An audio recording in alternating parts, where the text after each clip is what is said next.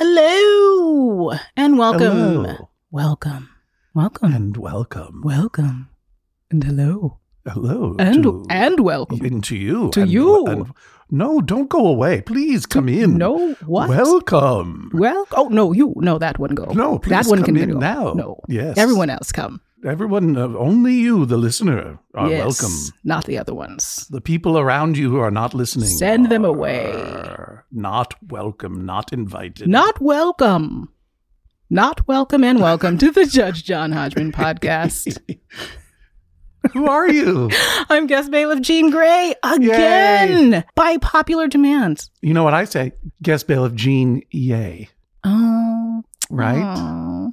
that's going to confuse even more people. I don't want to. er- I don't want to erase your very name. Jean Grae is the name. Do you know how many times um, people type my name as Jean Gria? E A. I'm not. Not. I'm not talking. You know. You may, maybe you might be uh, uh, dyslexic or something. Not. Not. Shout out to all my dyslexics out there. right. Um, no, it's just a common error. Jane Gria. Jen. I type my name as Jen Gria a lot. Sure, Just because typing sure. fast. So Jean Yay. I'm, I'm okay I still get a fair amount of J O H N's. Joan Hodgman. That happens quite a bit. Jean Grae is spelled J E A N. Yeah. Space uh-huh. G R A E. Learn how to spell it. I picked it that way not because of uh, copyright issues. No, So not at all. Mark- Uh, because of symmetry, visual symmetry. Oh, The EA right. and the AE. I like the way it looked. Jean G R A E Grae. We have some cases on the docket. Are we ducking in clear. dockets? Let's du- let's dunk Duncan dockets. We're in we're in the chambers. We're gonna duck in Duncan dockets. Yeah, we're gonna serve some dunks on these dockets. Here's the case from Edward. Oh boy. While attending grad school in Keene? Keene, New Hampshire. Ugh, New Hampshire. I I know it's New Hampshire. I just wanted to know if it Mhm. was Keene. Keene, K E E N E. First off, it doesn't have enough flair. It's Pride Month. I'm starting it again. While attending grad school in Kenay, New Hampshire, I made Yes. many lifelong friends. After I left, they were all hiking one day and talking about me. They then found a can of baked Mhm. beans frozen in a lake and sent it to me as a lovely memento. This can makes me think of my dear friends and our quirky times. so I put it on our mantle. My fiance hates my decorative baked bean can and hmm. hides it. Please help me return the can to its rightful place at the bottom of the lake. I'm sorry, it says on the mantle to its rightful place Bottom on the mantle. bottom of the frozen lake.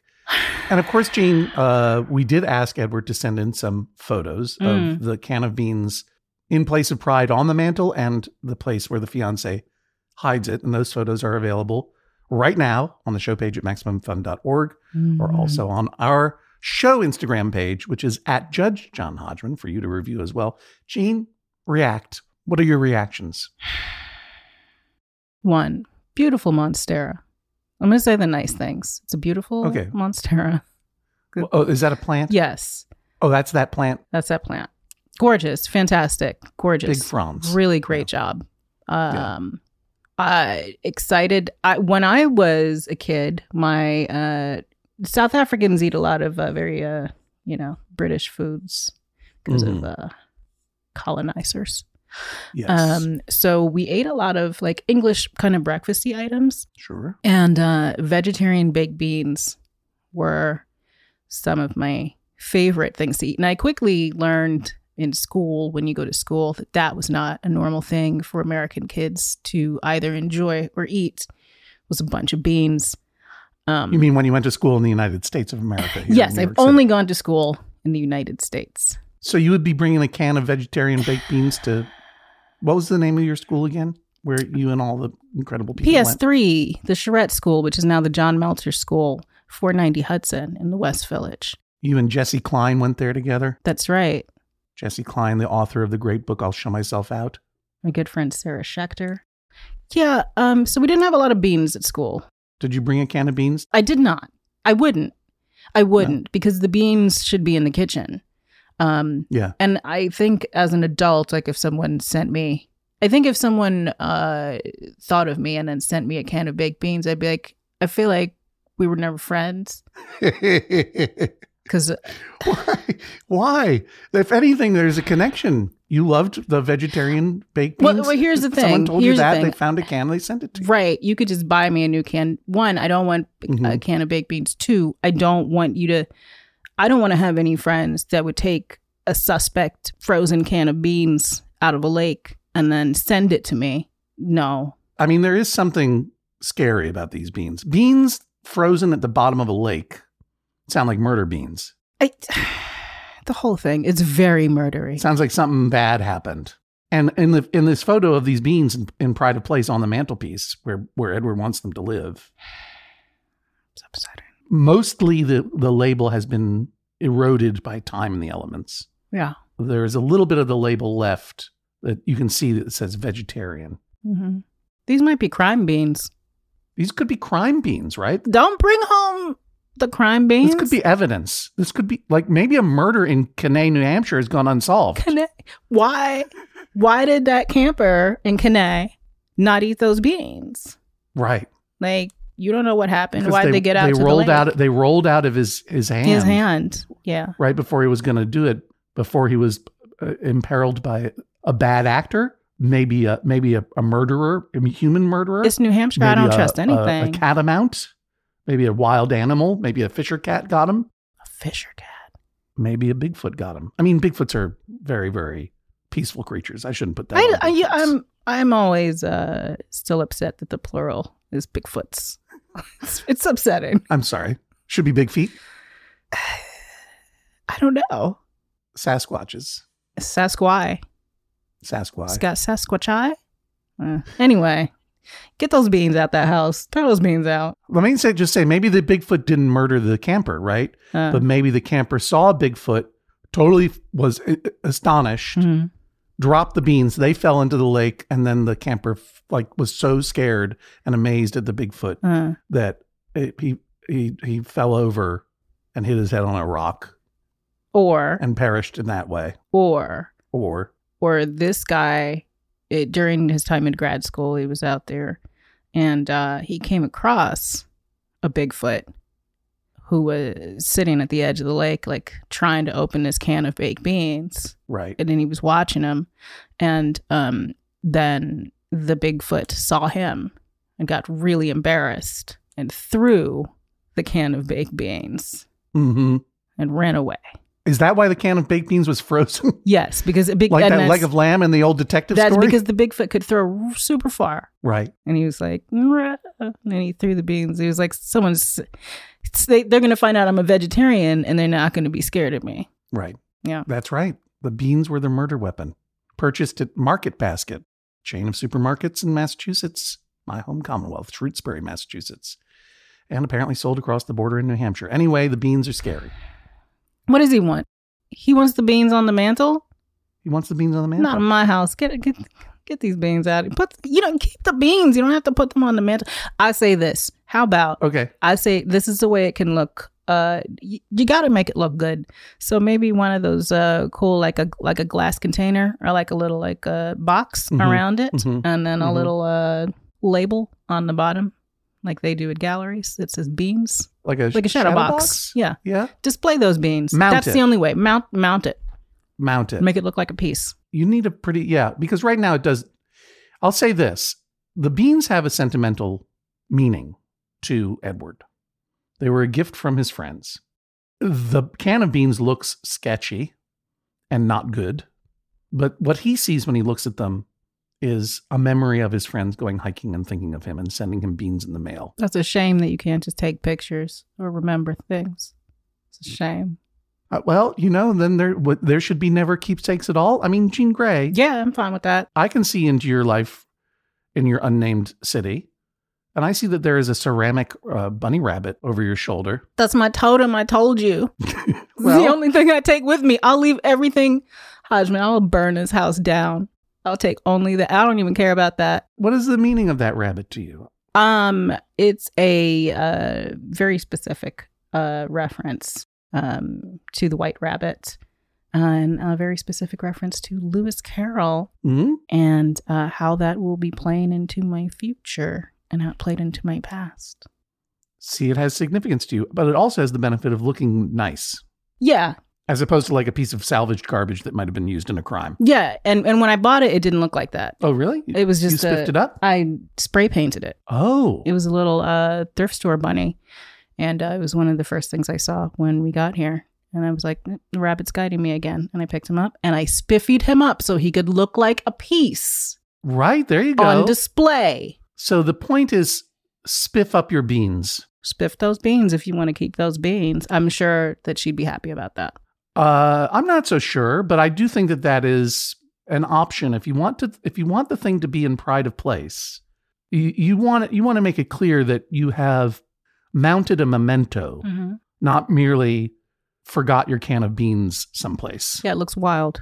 It's too wild. It looks wild. What do you think about the fiance sneaking the beans way in the corner behind the giant leafed plant? Oh, I do that. I that's a thing that uh, I I did a lot in this uh, past relationship and where I live. I will take small things and I'm like, what? What? No, I'll bring While it. you I'll- have this, I'll just You could put this in some corner where you keep your ridiculous things. I'm not putting that up here. you're not putting it on the mantle. No, this is carefully curated. What are we doing? Right. What are you? What are you? Curate your beans, spiff your beans. I agree with you, Jean. Yeah, spiff those beans. I mean, I think that Edward should deserve to have things that are meaningful to him on the mantelpiece. Sure, agreed. Right. I mean, it's his it's his home. They are going to share this home. Yeah. They're going to share this relationship. I think that uh, it happens that people in a relationship feel empowered to take the things that are meaningful from one person and hide them. Yeah, Um, and that that could make the other person feel a little bit uh, disempowered. And that's not fun. sure, absolutely. But I agree that this particular can of beans and the specific, we deal in both principle and specific. And the principle of the thing is you deserve to have something on your mantelpiece, but specifically not these beans. Or spiff them up. Spiff them up. Spiff, spiff it up. Put them in a, a, a shadow box, as Jean Grae suggests. or just just put a little label decorate a label on the wall that says beans Beans from my friends. beans from friends and then the day, Beans the from year Friends. That's right. As we have said on Judge John Hodgman a long time ago, the difference between a collection and a hoard is a display case. did you say that Yeah, that's some settled law. this is why we're friends This is what it's That- true. because yes you can't just have a hobo mantle No, you have to. what do you got a bindle too like Wait what a are you minute, but it- doing But we're talking the hob- the hobos of the early twenty, uh, the early and mid twentieth century. The ride, the, the rail ride and hobos. They had an aesthetic. They did things with intentionality. i'll tell you this if there was a section on the mantle that was like can of beans bindle um uh like what else is the hobo thing Natty Gann hat fire. yeah. Okay. A Uh, big like, rock uh, candy mountain. little um uh, a train figurine and i'd be like oh there's like a th- there's a thing going on It's a theme. a theme some like you can't just beans out of nowhere it's crazy Beans out of nowhere. It's not going to work. what are we talking about This is what we were talking about from the very beginning when we started recording. Act with intentionality. And our intention, I think, has to be to move on to the next case. all right cool here's something from troy i'm an english major reader writer and english teacher i Mm. tend to speak with a robust vocabulary Mm. Mm, do you? But my real issue is my nagging need. I'm so sorry. I haven't been anywhere in a long time, so I'm gonna. I'm bringing it's so it. nice to see you. It's so nice Okay. to see you. I tend to speak with a robust vocabulary, but my real issue is my nagging need to correct the grammar of my friends. I do not correct the grammar of strangers or acquaintances. My reasoning for allowing the need for correction to get the better of me with friends is because we've established a close enough relationship that I can feel comfortable in wanting them to be correct. Whew, this has caused a few bumps in the past, always with a kind of shrugging away of the conflict after a few quips. Judge, should I stop correcting friends altogether? Or should I be more discerning in my attempts at bettering the people in my life that I most enjoy? First things first, Troy. My reasoning for allowing the need for correction to get the better of me with friends is because we've established a close enough relationship. What you mean to say is my reasoning for allowing the need for correction to get the better of me with my friends is that we've established a close enough relationship. you burned. The whole thing was a run on. The whole thing was a run. The whole paragraph was a was a burden. It was a burden to read. A burden, Troy. That's the second thing. Yes, Troy. I, I have to say the there are a couple of reasons that grammar exists, Mm. and the most benign reason that there are r- It's rules Benigan. of express. Excuse me, thank you. I, oh, I do apologize. I stand corrected. The, the other reason for grammar that is not so good is that it is not neutral. Correct grammar, correct usage was created to distinguish itself from quote unquote non correct usage. This is in every language. And more often than not, the people who speak quote unquote incorrectly are the people in that culture who do not have power. And I don't think this is a coincidence. I don't think that correct grammar and correct usage and the social power that using it uh, conveys was done neutrally. I think it was purposeful to exclude people who didn't speak correctly, out groups and marginalized people, uh, uh, people who weren't in power and aren't in power. I'm gonna sum it up real quickly. I think that the term proper English and correct English uh, is a tool of white supremacy. Um, and Thank you. Yeah, yeah. I mean, basically, to sum it up. But you know, if you say supposedly in front of me, I'm gonna still get mad. I'm gonna correct you. It's not a word. Neither is Yeah. irregardless. Get out of here. But you Well, know, I mean, let's look, let's look. you know, We can have fun with language. I Yeah. love language. I love you're supposed words. to. You're supposed to. You're supposed to, and that's how. If you're not challenging um, any of the systems that are in place, or what's supposed to be correct, or you know what's supposed to be proper, then what what are we doing? How do we progress? How do we move forward? We don't. right, but there is no inherent virtue in correctness of grammar. There's not. there but there's a lot of virtue in expressing yourself clearly and imaginatively and interestingly and not letting correctness of grammar get in the way Yeah. and i will say just to wrap this up gene we've i don't we've gotten a lot of letters from people who proclaim to be grammar folk and i believe that they love language None better than me. None better qualified than me. I Right. had to bend words and letters and meanings and triple entendres for a living. So, yeah um, sorry, Troy. Calm down. I just mean to say that every one of these letters that I get from a grammar nerd always contains uh, an error of usage or a grammatical mistake. And this is like, you know, if you don't if you don't want to be hoisted on one's own petard, maybe not have a petard. Okay, we're going to go to a quick break to hear from this week's partners. We will be back with more cases to clear from ducking into the docket on the Judge John Hodgman podcast. You're listening to Judge John Hodgman. I'm bailiff Jesse Thorne. Of course, the Judge John Hodgman podcast, always brought to you by you, the members of MaximumFun.org. Thanks to everybody who's gone to MaximumFun.org slash join, and you can join them by going to MaximumFun.org slash join. The Judge John Hodgman podcast is also brought to you this week by Babbel. Okay, it's 2020 24, 2020 24. Oh, if hindsight were 2020, I I don't know what I would have done differently. All I know is that I'm taking every day in this year and trying to get better a little bit every day. That's what you do. That's the way progress is made, step by step, day by day, bird by bird. And that's the way it is when you're learning anything, especially a new language with Babbel. And if Babbel can help you start speaking language in just 3 weeks, imagine what you could do in the rest of this whole year. Don't pay hundreds of dollars to private tutors or waste hours on apps that don't really help you speak the language. Babbel's quick 10-minute lessons are handcrafted by over 200 language experts, real human beings, to help you start speaking a new language in as little as one, two, three weeks. Studies from Michigan State University, Yale University, and others continue to prove that Babbel is better. And that's not just the Yale football team putting their thumb on the scale because they love learning Indonesian from Babbel. One study found that using Babbel for 15 hours is equivalent to a full semester at college. Take that, Yale, I guess. Here's a special limited time deal for our listeners. Right now, get 55% off your Babbel subscription, but this is only for our listeners at babbel.com slash Hodgman. The Judge John Hodgman podcast is also brought to you this week by Aura. A-U-R-A. It's a simple but meaningful gift that you can give your mom or your dad or your step grandparent or your uncle or your friend or anyone that you want to keep connected in your life who might not live near you, it's a digital picture frame from Aura. It's perfect for sharing pics of all the things that those friends can't be there for, from family vacations to grandkids' graduation to whatever. I have one of these, and I got one for my dad, and I got one for my mother in law, and it's amazing. We look at the photos all day long, and we're able to easily update their Aura frames so they see all the latest pictures from our lives as well. It comes with unlimited storage, simple controls on the frame. You can upload as many photos as you want, and your mom or your dad or your stepdad or your stepmom or your friend or whatever can pick the perfect one. And it takes only about two minutes to set up. Seriously.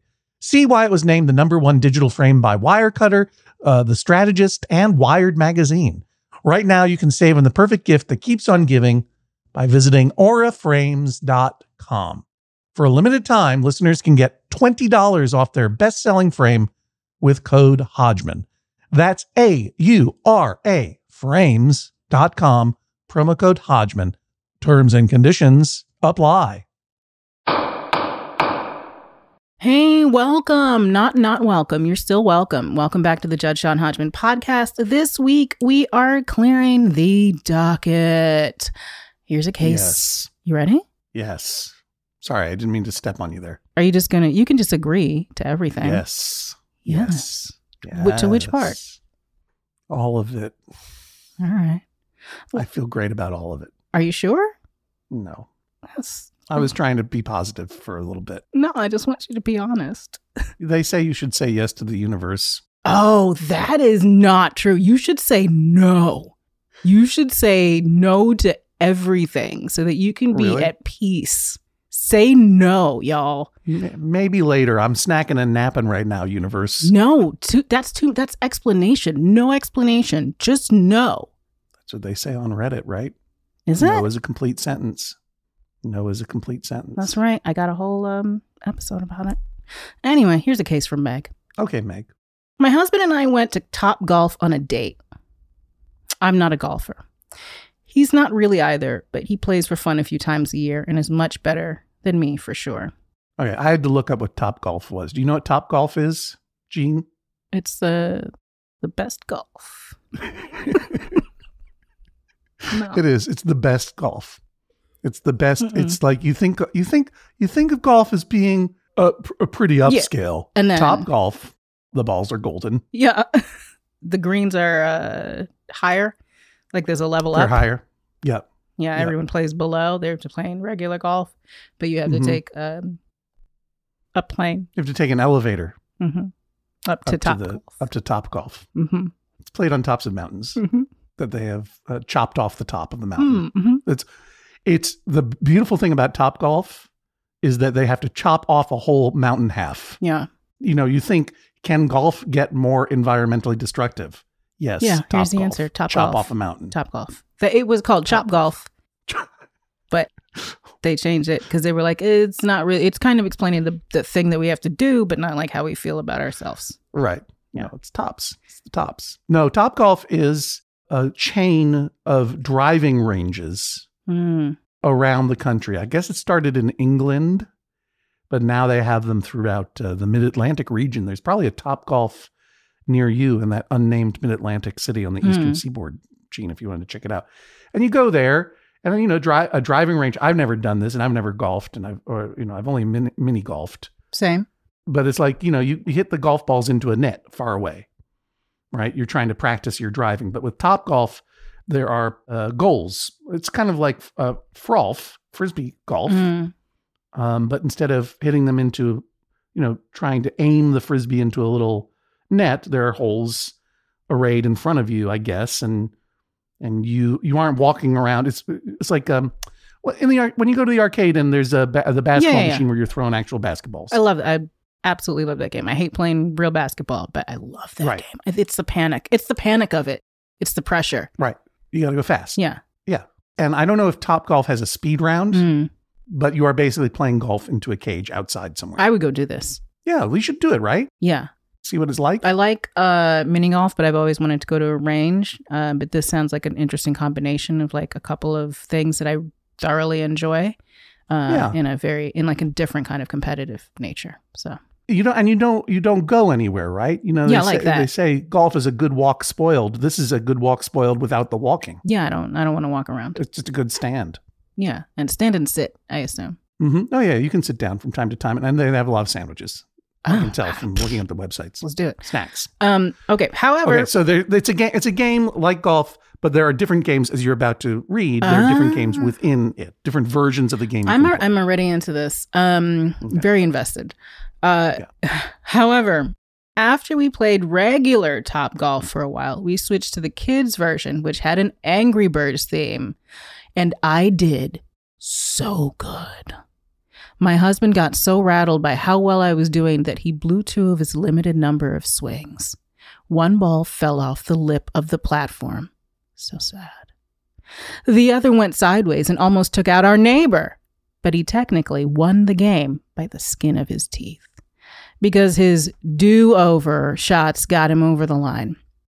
I understand that I lost the game as far as the computer is concerned, but I seek your judgment. Please rule that in reality, I won. If there had been a live person scoring the game, he would have lost. He got lucky. So I just want to say, and I did so good is quote unquote grammatically incorrect, but I wouldn't change a word there. I did so good. That is exactly how you did, Yep.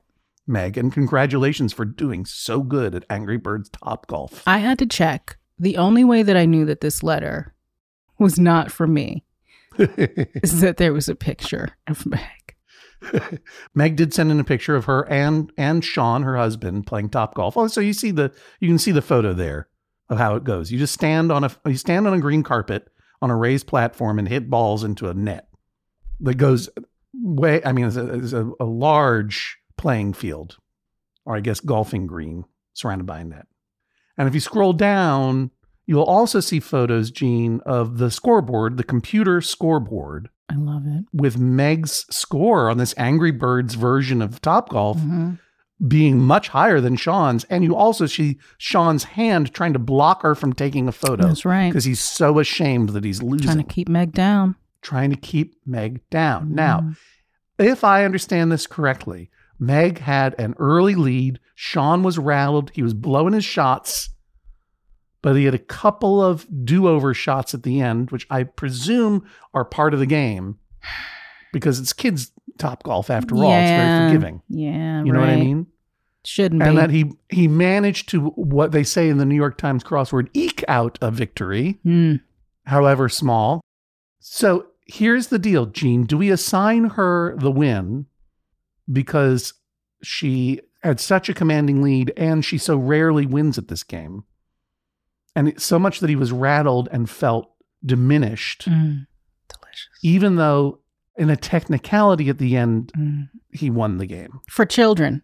Built for children. for children, that he won the game for children. Mm. Oh, you're asking what what what I think yeah, that's happen? my, what's your opinion? First off, Meg, my people. I know that you're my people from the tone of this letter, from the activity that was happening, from the way you described, and your competitive nature. Um, I, I, I, I am a very competitive person. Right. My husband and I uh, played mini golf at some point during the pandemic at some place that we could find. And uh, I specifically love this place um, because when you win, you get a little trophy and you get to put like a little sign on the bottom. You can print it out. Um, number one, I just want to win all the time. Uh, I don't care if it's mini golf. I don't care. I don't care what it is. I want to win. Uh, sometimes when I get off the train uh, and I'm walking, I play the I play a game to myself that I beat other people who get up the stairs, Mm-hmm. and that's those are my little wins for the day. I like to beat people. Mm-hmm. Um, so when I won this game that he thought he was clearly going to win, so I'm not a particularly athletic person, but I will make it happen. And I got my little trophy. I would love to send you a picture of this to include.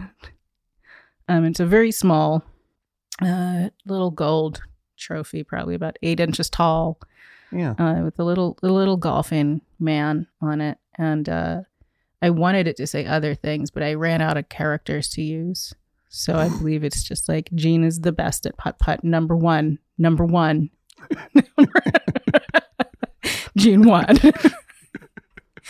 and I um I wanted to keep it I, I keep it on the mantle, actually, which is very funny. Next to your can of beans? Um, but then I couldn't. I could. It it just it wasn't being curated well there, so I had to move it somewhere else. And then I I put it away because it doesn't go out with anything else, even though I'm so proud of it.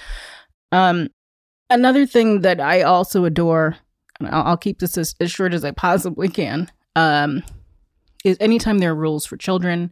Or uh, Yeah. if I'm say in an arcade uh, and I am playing against a child, like a child, I have I have not gone up to challenge a child. A child will wander up to challenge me. I'm not um, going to go easy because I think children should learn, Right. and I think they should see someone who looks like me beating them in that game. Mm-hmm. So I don't think those rules should be afforded for children. Get those angry. I mean, if you want to keep them in place for children, that's fine. But if you're adults playing that game, I think if you're doing those do over shots, it doesn't count. We know it doesn't count. You're not a child. And, and if I were if I were Ah. Meg, I'd be like, yeah, you won by children's rules, not by actual Right. rules. So I had already won the game. We're done here. Right. Are you a child? Well, Sean is obviously a child. I mean, I'm looking at this picture and he looks small. Well, if he's actually trying to block Meg from taking a photo of the of the score in which he's losing, Yeah, I mean, there's that. that is childish. And, and then see his fingers. You know, those look like children's fingers. Right. I think Meg won, and I think the uh, the technicality was that it was children's rules, but you are not the children's. I gotta say, I was gonna, with a heavy heart, give this one to Sean because if it was part of the rules, like there are lots. You you know how much I love sports games, right, Jean? Mm, so much. I'm always watching the sports, yeah. and I have seen sports games where one team is playing really, really well, Mhm. and one team is playing really, really poorly, and it's very exciting when the team that is playing well wasn't expected to play particularly well. And it's very double exciting when the team that is playing poorly is the one that was favored to win. hmm And the team that is playing very, very well, it's, it's just so, so exciting. And you, you, you, you get to a point in the game where you think like it's there's no way they can't win. Yeah. And then the other team, I don't know what happens, just gets a good net or something or hits a good froth for whatever it is. One one last, you know, maybe maybe something unusual happens and the a seagull comes down and Mm. drops the baseball into the score hole yeah. unexpectedly and there's not necessarily anything in the rule books and then about the bat, the bat seagull. breaks in half, and then Yeah, they got to there's run a- to the bases, but not get tagged. Right. And there's this last, but a, a last minute come from behind victory is definitely part of these competitions. And I, I, I had to say, if he's playing by the rules, he's playing by the rules. I don't see why we, I don't see we, how he couldn't grant Sean the win. But because I want to side with Meg, because it was clearly a triumph for her, Mm-hmm. thankfully, you, with your wisdom, guest bailiff Jean Grae, have pointed out that they were playing by children's rules and he is not a child. He's not a children. They were already breaking the rules. Yeah. All rules were out the window. These birds are angry. You think that- these birds care about the rules? I'll say that. All rules are out the window already. So I feel like technically you go with with the score. Like that's that's the game. you- but it- yeah, he you did know. win the score, She, but he won the score but at only the end, because at the very end. But only because Mm. Jennifer Marmer, you have a tiebreaker on this one. Yeah, I think that Meg won. Um, I, I I'm kind of I think I was coming into this thinking about it, uh, Judge, where where you were, but um, but guest bailiff Jean Grae really helped me get to the place where I wanted to be, which is that Meg won. Yes. Yes. Yes. Look, I'm going to let this uh, tribunal Mhm. stand two votes against one. I'll let Meg win, but here's my dissenting opinion. If he had the most points at the end of the game, it is a technical victory for Sean. it is undoubtedly a moral victory for Meg. But as someone who is a member of the Democratic Party, I'm tired of moral victories. I want some real ones. I don't think taking a, a philosophical win is sufficient in this life. I think people are counting on us to get some real wins, not just moral victories. So I'm saying everybody out this who's involved in politics, from candidates to uh, volunteers, including myself, Uh, in campaigns, you know, go for the win. Try try to win this game. Angry Birds Top Golf is important, everybody. People are counting on you to win, Meg.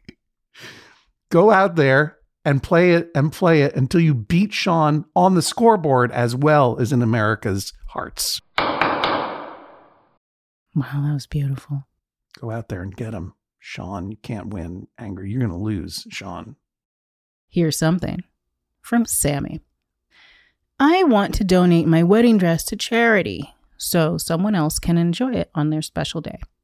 I'm generally not someone who is sentimental about objects. I really like the idea of my dress continuing to bring joy to others. The dress is in perfectly good shape and would be cleaned. My mother refuses to let me donate the dress. She says I will regret it and that my children may want it for their wedding. She's very sentimental about objects and wants to have the dress boxed up properly and stored for the future. I doubt my dress would still be fashionable for a future child many years from now. But I think someone today would love it. She and my father bought the dress for my wedding, but I would argue that it's mine to do with as I want to now. I would like to order my mom to let me donate the dress instead of keeping it for a theoretical future use. Mm, Jean, you know what we Hmm. have here? You know what we have here? Hmm. Competing intentionality. Hmm. What a conundrum. Because Sammy has an intention of what she wants to do with her dress, which is to give it to someone who cannot afford a, a wedding dress. Her mother wants to put it on the mantelpiece like a can of beans as a keepsake of the very important time in their family's life and in her life as the mother of the bride. And maybe to give to a future person to to hoard it like it's generational wealth. but it's not a hoard because it's in a display case called a mansion. Sorry, I'm Oh. getting confused now. I, am not saying that Sammy and her mom live in a mansion. I'm just saying I like I like the You know. I like the idea that they're in a mansion, but there's nothing there but just the dress in the box. No furniture, maybe a can of beans. Right. It's not. It's, it's not. That's. It's not my primary residence. This is just my dress and beans store and mansion. It's the mansion on the top golf property. That's right. Yeah. Top Golf Mansion. Mm-hmm. This week on Top Golf I would Mansion. watch that. I would watch it. That's my problem. Who knows what it even is? I don't care. It sounds great. I want. I want. I'll watch anything that starts with this week on. This week on Top Golf Mansion. Criteria for shows. the show is you and I, Jean. Mhm. We we wake up in separate ballrooms in the Top Golf Mansion. Oh, two ballrooms. we don't know how we got there. Oh, and God. And, we, and we're we're trying to figure out what it is and where we are and how we get back to our loved ones. Uh, do we have to play um, golf in order to get out? But we can only wear w- this wedding dress, like two versions of this wedding dress, and oh, there's only beans to eat. I think it's perfect. And there's a butler, but all all he does is just correct us every time. Oh, it's Troy. Troy is our butler. oh butler. my god, what a nightmare! I would watch this Oh, Top Golf Mansion. on season ten of Top Golf. Uh, so whose intentionality wins here? Because I was being a little, as I was talking through, I feel like what Sammy's mom is proposing is not unusual at all. Mhm. Lots of people who get married in dresses keep those dresses as a keepsake. I know that my wife, who's a whole human being in her own right, has kept her dress as a keepsake. A mom keeping that dress, perhaps for a future generation, not unusual. But on the other hand, there's something so generous about Sammy's intention. And I do think it's, we're living in a time when it's really smart to reconsider some traditions, particularly ones that withhold resources from the world to give to someone uh, that you favor in your own family, as opposed to give them back to the world where they can be used. Who wins, Jean? Who owns this dress? Who gets to decide what to do? Sammy owns the dress? Sammy, just let's. It's not a question, and it's a, it's a wild insinuation for her mom to be like it. You know, when you like, I'm the person like uh, I've gotten better at it, but I'm like, oh, I always like never wanted anyone to like do anything for me or buy something for me because at some point in the future, they're like, oh, but remember when like when, but that's like I did that, and you're Right. like, never mind. Right. Um, so my my mom never would never have done anything like that and been like, well, I got it for you, so it's you know, I can still make decisions about it. Um, it's Sammy's dress. It was her wedding dress, unless both. It, it would be a very interesting dress if maybe both her and her mother wore it to the wedding. Like they both fit in it at this simultaneously, and I think Uh-huh. that's cool. It may have made her mom happy. That may have. I'm sure that there are pl- there there are plenty of parents who wish that uh, Yes, that their child's wedding garments came with a little sidecar. a little sidecar, a little in. sidecar dress that they could just wrap around themselves, Yep. and they're like, "You see, It's also about me. It's also Just so you know, it's also me. my wedding." Yeah. Um, I think that is incredibly lovely of Sammy to uh want to donate it.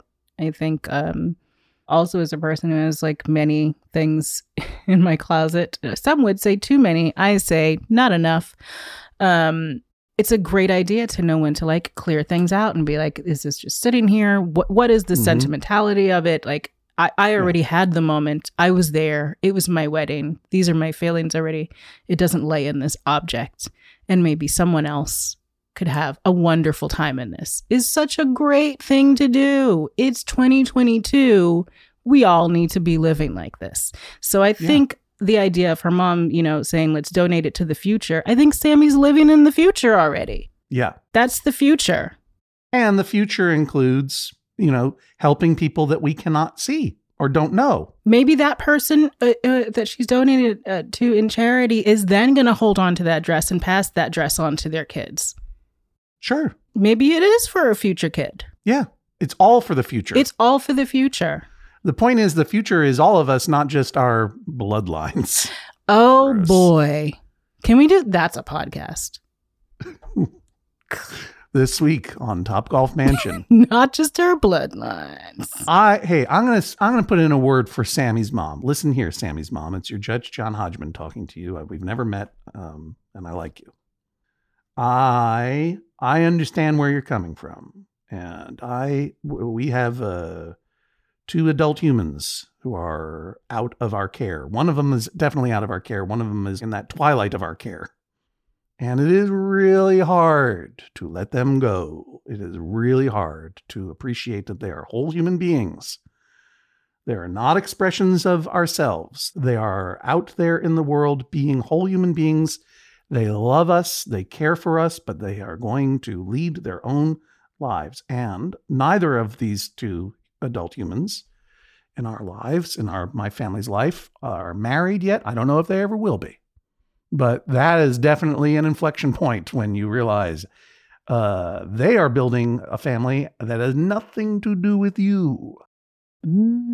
Well, I mean, you know, if if you did a good job, it's going to reflect values that are meaningful to you and to them as well. But it is their life, their thing to do. It's really hard, and I get, you know, it's like I get why you want to hold on to something. If you can't hold on to Sammy, maybe you you'll hold on to her dress as she runs away from you, and it'll and she'll and it'll, it's like, is it a breakaway wedding dress? That'd be pretty cool. Oh boy. A breakaway wedding dress, That's cool. and you're left with the dress, and you want to you want to hold it and savor it and everything else. I get it, I understand, but don't hold on to the symbol when you can't hold on to the real thing. Let it go. Let it go. Let it go. Let Sammy make her decision. All right. We're going to take a very quick break. It's going to be eight hours on our end, but for you, almost instantaneous. That's the magic. When we come back, pizza math. Back for another game. You know it. What's going on? Just one more week till Max Fun Drive. Hard to believe. It's been a heck of a year since the last one. We're now a worker owned co op. We raised $50,000 for charity last year. And we've added a bunch of awesome new shows. But do you think we're ready to do it again? Absolutely. Lovely new gifts are lined up. The episodes will be amazing. And wait till everyone hears the bonus content. Yeah, plus they know to go to MaximumFun.org slash newsletter, so they're getting all the news. Oh, like that meetup day is on Thursday, March 21st. Then what's bothering you? Me? Oh, nothing. We're all set for Max Fun Drive to start on Monday, March 18th. I just didn't want you to see this coming. Check. What? Hang on. Most of the plants humans eat are technically grass. Most of the asphalt we drive on is almost a liquid. The formula of WD 40 is San Diego's greatest secret. Zippers were invented by a Swedish immigrant love story. On the podcast Secretly Incredibly Fascinating, we explore this type of amazing stuff. Stuff about ordinary topics like cabbage and batteries and socks. Topics you'd never expect to be the title of the podcast Secretly Incredibly Fascinating. Find us by searching for the word secretly in your podcast app. And at MaximumFun.org. Hey, Jean, we're going to take a break from the case, talk about some of the things that we have coming up. I mean, the big thing happened. We triumphed at Lincoln Center. You were there. it was incredible. It was it was beautiful. I brought that centaur, and people were like, "She's not going to bring out." I was like, "But then I did." You Bring out that centaur. Yeah. Yeah. And thank you all for everybody who came. It was such a great night. It was great to see you again. I hope that we'll get to do some live shows soon. I've got none to announce at the moment. Uh, as mentioned, I am uh, in, in the throes of a new job on top of the other secret project that I'm working on with David Rees. So I will just say for my part, hey, uh, please don't forget Dicktown, starring Jean Grae Hey, as Monica. what a good plug! You can check it out on Hulu. It's uh, something that we really loved making, and the more people know about it, the more people know about it. That's how I see it. Uh, additionally, it's wonderful to have you joining us, Jean. There are some other folks that you may have already heard or will be hearing uh, bopping in to do some guest bailiffing over the summer. Um, I wanted to give a shout out to Linda Holmes, whose new novel Flying Solo is out now and is really wonderful. And you can go you can go get it wherever you get books. Our friend Monty Belmonte, of course, continues uh, to uh, hold down the wheels of steel every morning, every weekday morning at WRSI The River, 93.9 FM in Northampton, where he hosts the morning show. And you can hear a lot of those very, very funny and cool excerpts uh, from that. As in, interviews and his field pieces are all collected in a, a, a week of mornings. Uh, it's a podcast by Monty Belmonte called A Week of Mornings. Monty Belmonte, search that up. And of course, our friend Joel Mann, our main man up there in Maine at WERU 89.9 FM in Orland, Maine, also wherever you get your internet radio. Make sure that you go and check him and the Night and Day Trio out as they jazz trio the summer away on the porch of the Pentagoet Inn in Castine, Maine. I don't know uh, how much I'm going to be up there this summer because of this uh, this job that I got, this secret job on top of secret job. It's all secret.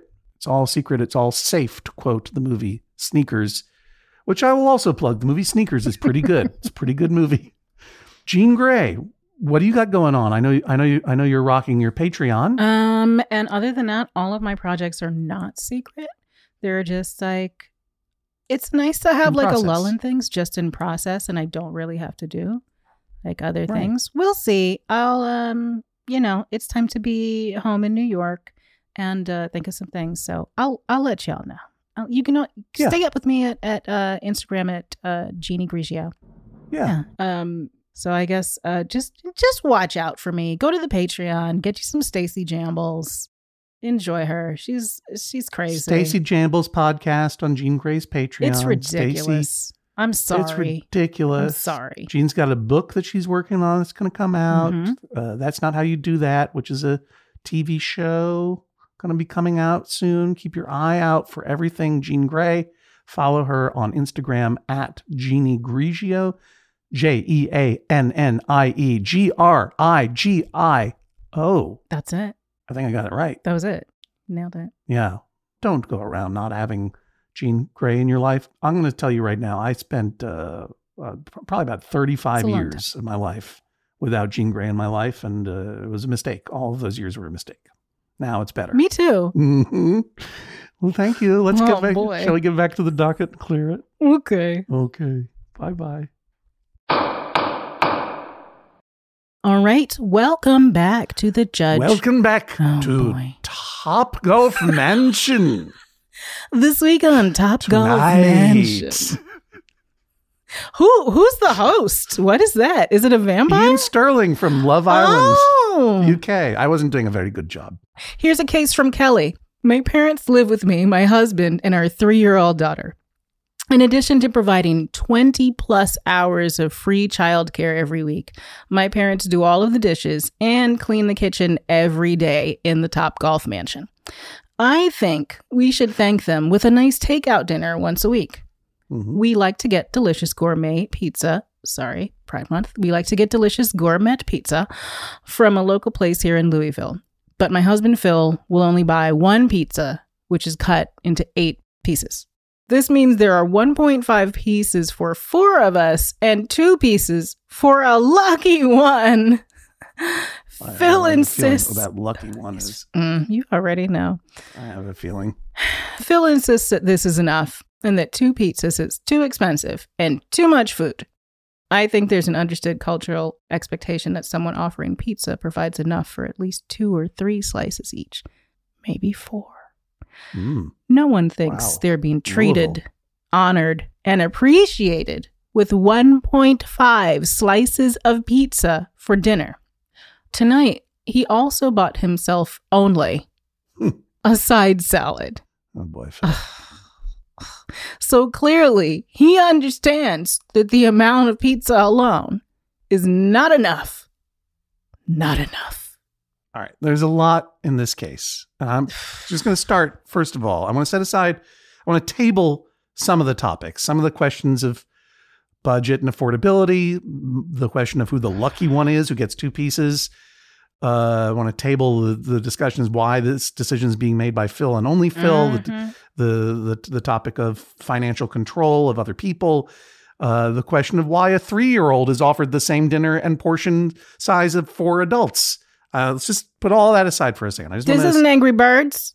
Not the same rules That's right. for children and adults. What are we doing? Different rules for children and adults. But I do want to just establish a, a universal law, and I just want to get your feeling on this.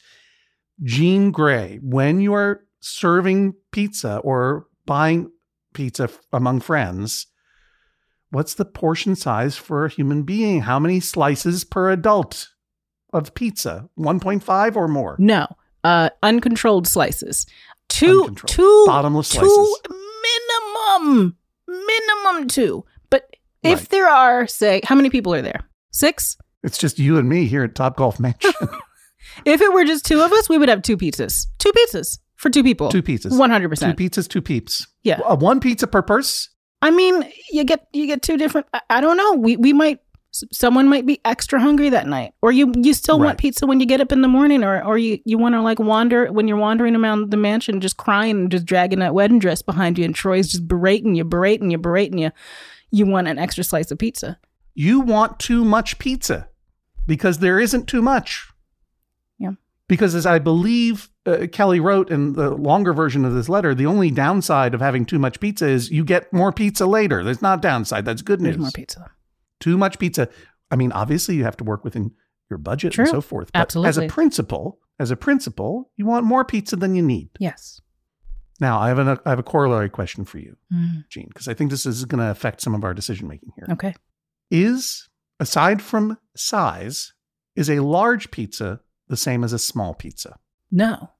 right well there one is smaller but would you agree that there is something fundamentally different about the look feel taste flavor consistency heft of a small pizza slice of pizza than a large Yes. like a slice Yeah, cut from a small pie versus a large pie. It's different right? And and also let me uh let me say that I am going by New York pizza rules. And not necessarily like chain rules but there is a so we're getting thinner as we go bigger. Um and uh yeah even like a, a crust to topping ratio it, it everything is is very different a small pizza is as a person Worse. yes absolutely absolutely always worse than always a, worse slice of small pizza is always worse than a slice of yes large, or let's just say actual pizza. Yes. I'm not saying like you got to go up to Koronet Pizza. Um, that's that's for all you New Yorkers on 110th with the extra large jumbo slices. I do enjoy the extra large Ooh. jumbo slice of Koronet. Anytime I'm up there, I get one just to, just have a little laugh to myself. It's it's hilarious. You that's know, a big. That's a lot. it's a lot. That's it's a lot. of pizza. That's that's Right. the only one I'd be like, all right, you get one slice but two slices of regular large pizza at a at minimum. minimum. Okay.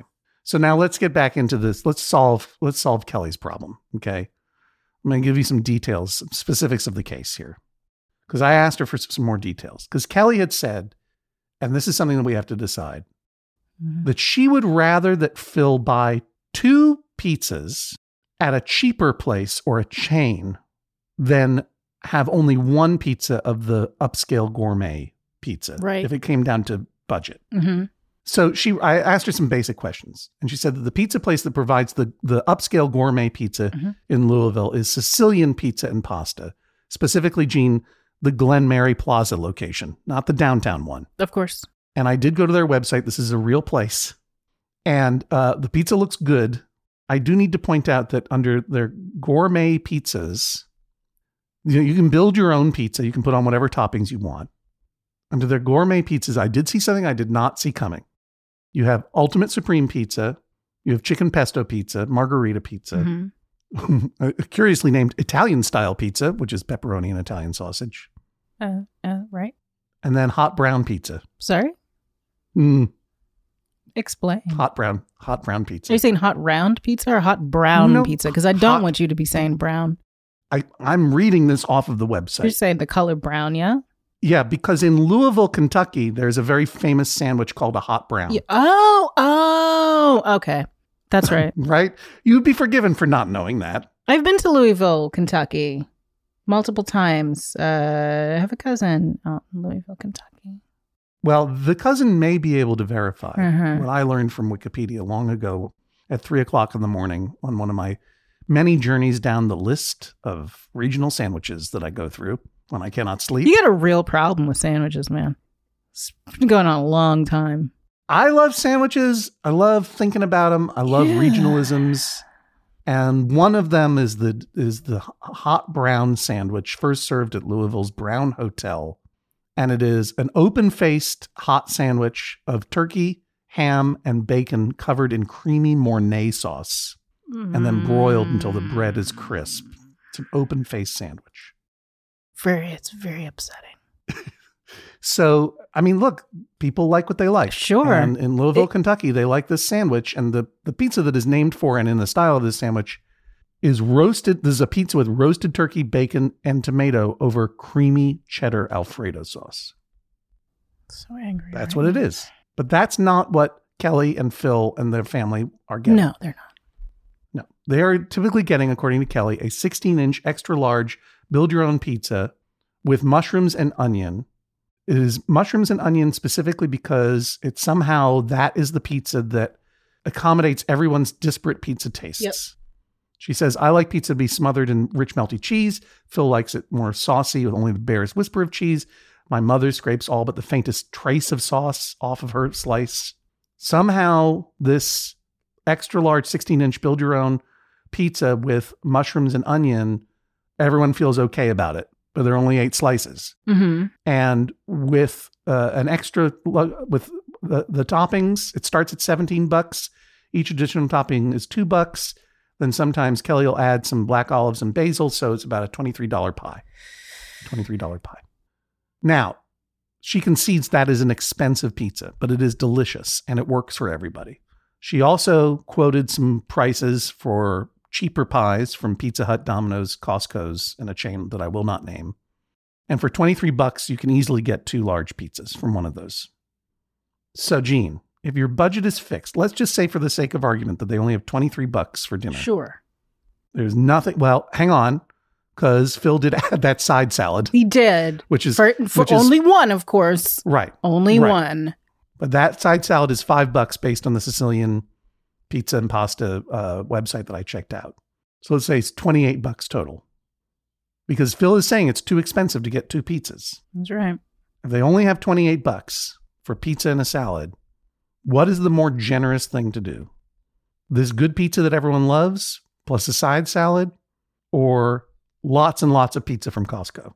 Well, especially when it comes to a budget, the idea here is that those are not your only choices. It is about planning, planning, and planning, and this involves some math. You're talking about intentionality? I am. A way to work in polymath, pizza math, is what we're going to do right now. You are one of our world's great polymaths. Thank you so much. Yeah. No, the big mistake right here, because I don't think we're going to get to Phil. I don't think we have time to discuss. I, we all know how we feel, feel about Phil. Right. We all got our feels about Phil. all of our Phil feels. Um, one, this I'll just get this out of the way. I don't know why we're so focused on pizza. I Mhm. feel like Okay. the only choice is just pizza, only pizza, pizza from many places, nothing else but pizza. But it does clearly say a nice takeout dinner once a week. It doesn't specify that that takeout has to be pizza Sure. unless you just want to have a pizza night. Now, if you're on a budget, which I truly understand, and especially if everyone in the house really likes different things, may I suggest, Here we go. may I suggest an investment, a one time investment? You go on Amazon, you get yourself two nice large pizza pans that you now own.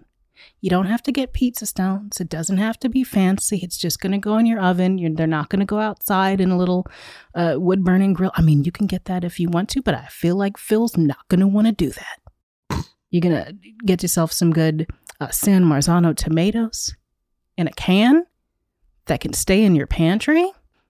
You're going to get some uh, some double some some double O flour, maybe some Caputo. Yeah. Yeah. You're going to get some yeast. You can even get some great live yeast and just keep it in your freezer. And now, every time you guys want to make pizza, maybe it can be a family activity that you all make a big bunch of dough and you freeze it and you, you keep it in the freezer for later.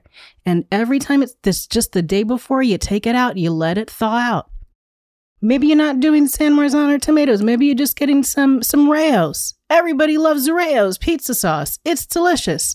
Maybe you It's like the best it's pizza. it the is the, sauce. greatest jar sauce of Yeah. all time, and that's Yeah. just maybe at the most eight dollars, and that's gonna cover mm, a jar of Rao's, maybe about six pizzas, six six to eight. Yeah. You get your your cheese. You get it's make the investment if you're going to budget. If you're on such a, a math conservation budget, which I understand, which everyone understands, and you want something quality, and you want a family activity, and you want everyone to be happy, and f- everyone can afford a side salad now, not just Phil. And you want to honor and thank and appreciate your parents who are doing all this work, Absolutely. which I think is the primary mission. Pizza sound they it sounds like a difficult thing to make, but it's truly not. Once the dough is made, It's it is so- it's so, so easy. easy.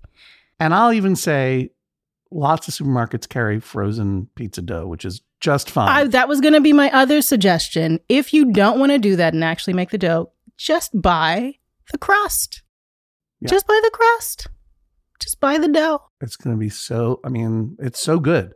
I was intimidated about making pizza for a long, long, long, long time. And then the pandemic. And then the pandemic. Mm-hmm. And then I I made one pizza and I was like, why am I buying any pizza ever? No.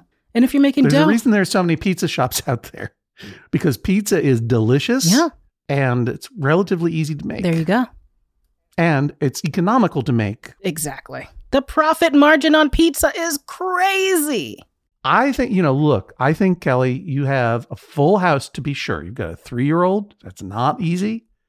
You got your mom and dad there. And I'm sure that, I mean, obviously they're providing you with a ton of support and literal labor around the house.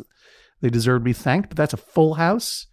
I can I can appreciate why the idea of making pizza, since it probably will fall to you, Kelly.